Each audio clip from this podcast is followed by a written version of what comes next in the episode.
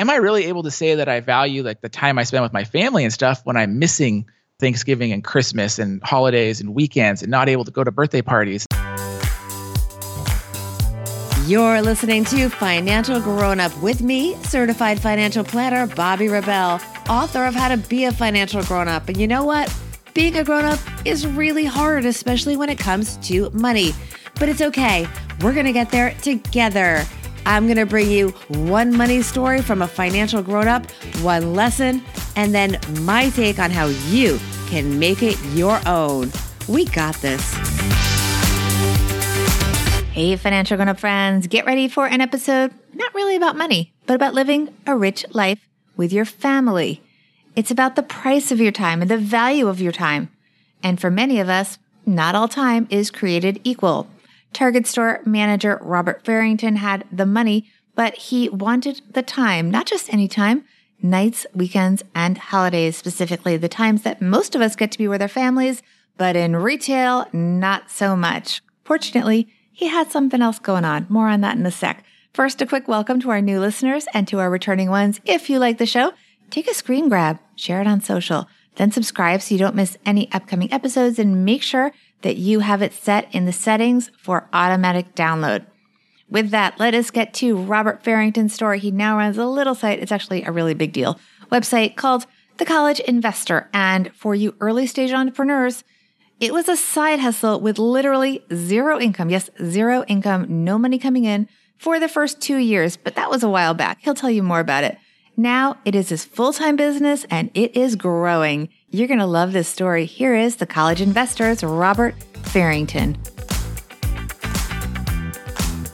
Hey, Robert Farrington, you're a financial grown up. Welcome to the podcast. Hey, thank you so much for having me. I'm excited to be here. You are, and this is trademarked, my friends. You are America's student loan debt expert. You're also the founder and editor of The College Investor. So you have a lot of knowledge to share with us. Whew, you kind of scare me when you say it all, but yeah, I'm excited to share it with you.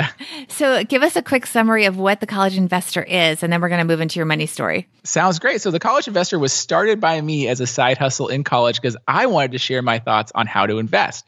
But everybody that I knew was like, that's cool, Robert, but I have student loans and other things, and I just can't get there yet. So, over the last few years, we've kind of incorporated more about getting out of student loan debt, getting out of debt in general, and how to build wealth so that you can start investing even in your early 20s or in college so that you can build wealth and set those financial footprints in motion for your future. So this is where it gets really cool and exciting because you've been working on this for a very long time. You are married. You have two young children, the oldest one going into kindergarten. You were full time at Target until a year ago. And this was your side hustle. And then you were able to make the decision to flip the switch and take your side hustle full time. And that's your money story. Tell us more, Robert. Yeah. So about three years ago, I started earning more than my target job. You know, we were just stashing the money away and didn't really have any plans to leave because you have to understand, I loved working at Target. It, it, was a great company to work for. I'd been there for a long time. I was comfortable there. I was probably one of the top performers in my area. So life was really good at Target. But there is one big drawback about working in retail, and that is that you have to work nights and weekends and holidays. Even if you were the manager by then, you were pretty senior. Right. But, you know, I also believe in being a leader. So, like, I would still work my weekends with my team. I'd work a night a week with my team. And then, as the leader, I definitely had to be there on Black Friday and throughout the holiday season. You know, it meant having Thanksgiving lunch at like 12 o'clock and then going to work at 2 in the afternoon on Thanksgiving Day so that we're ready to go when the store opens that really became hard as my kids were getting older. Okay, so tell me about the conversation that you had with your wife when this decision was made. It really was a series of decisions. First off, it was like, this is a cool side hustle. Like, let's not change anything.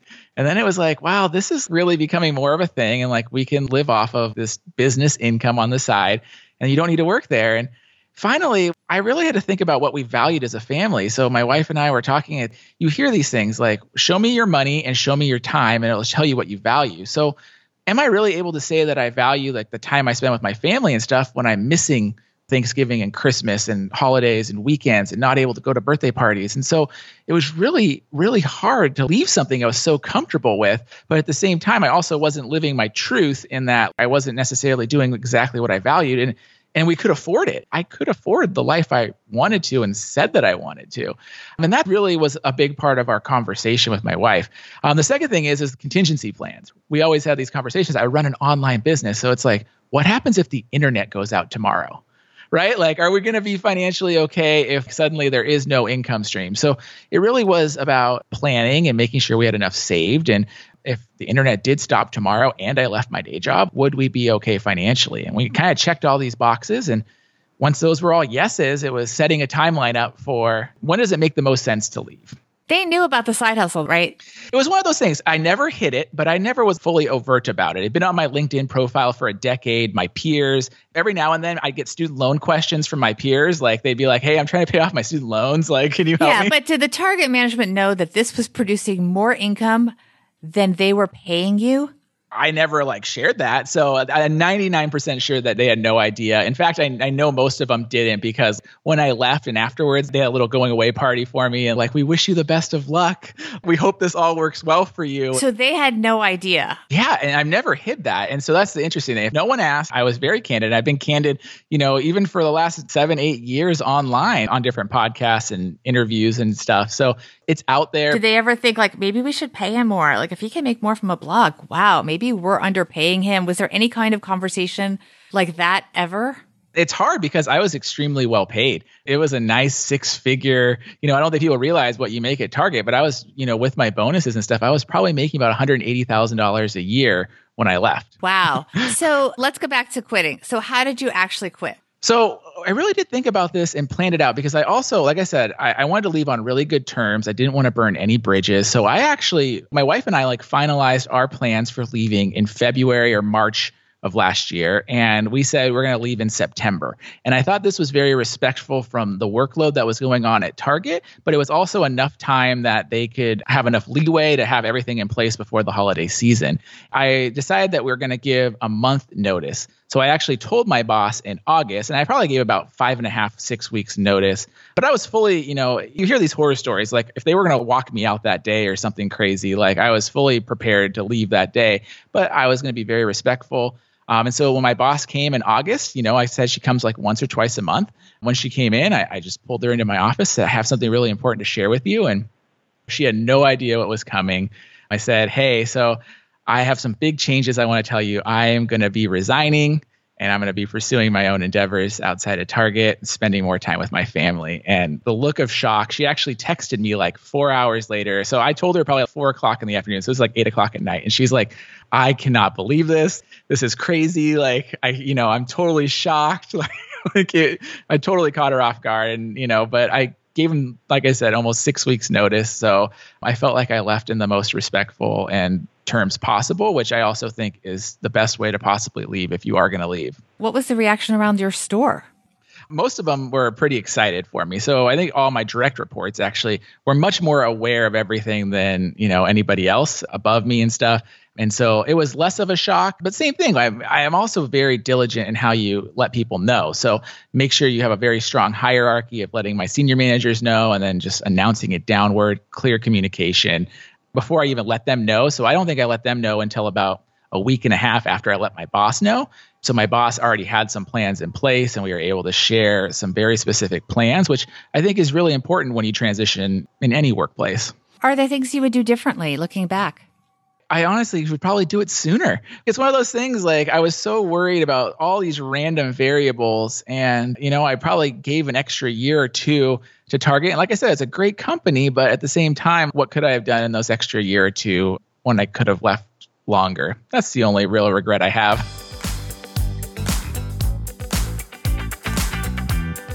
So, what is the lesson for our listeners?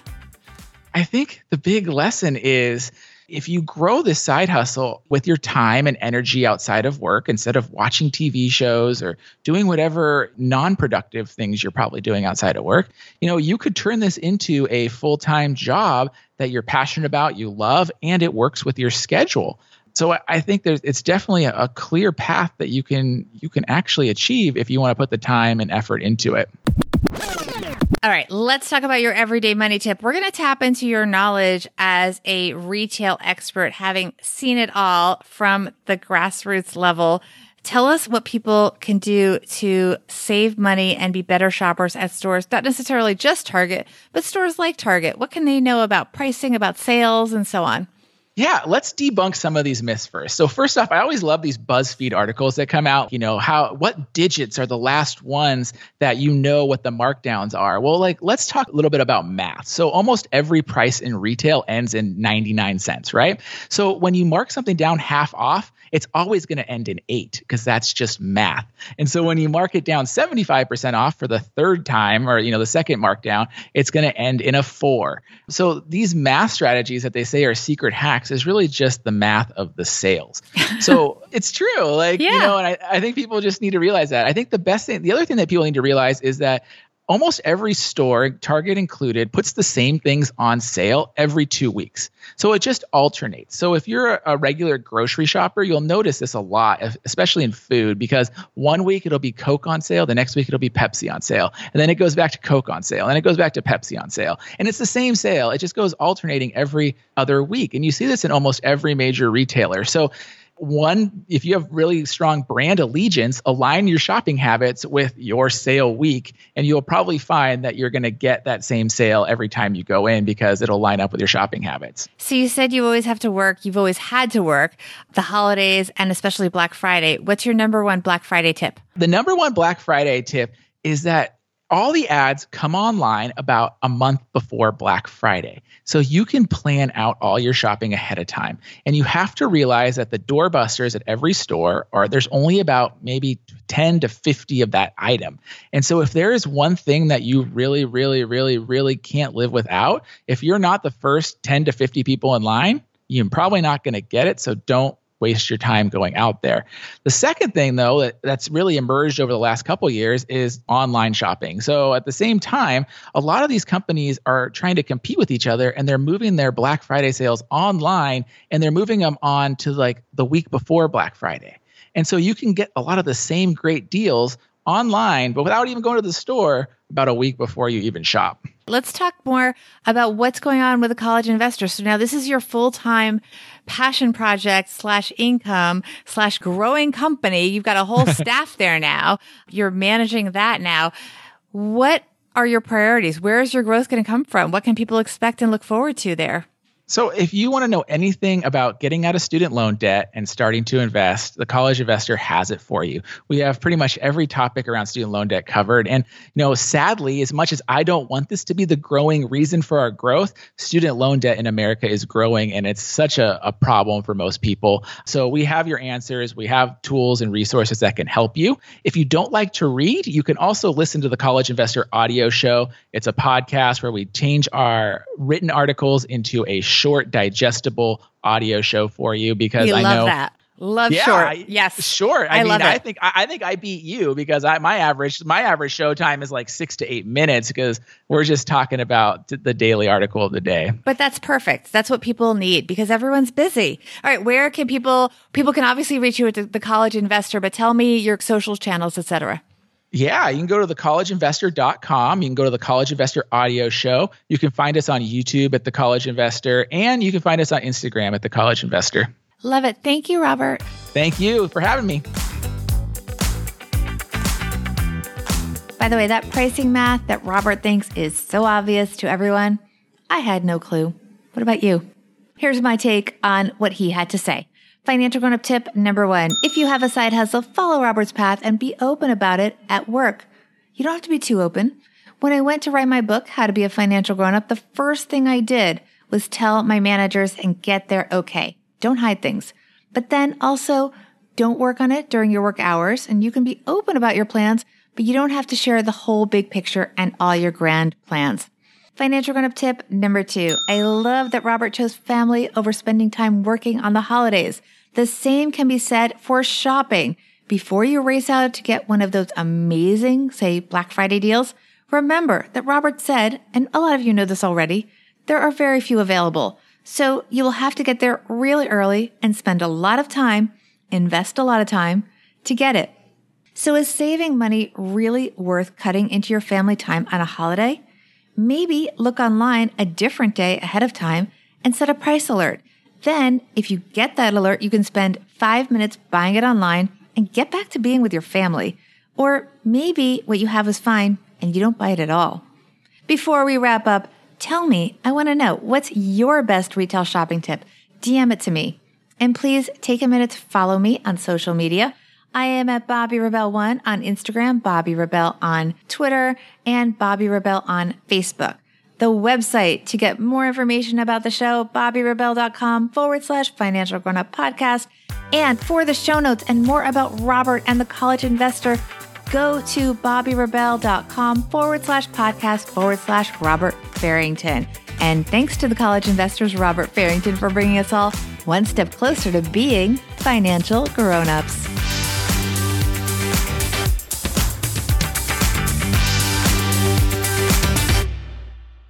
Financial Grown Up with Bobbi Rebell is edited and produced by Steve Stewart and is a BRK Media production.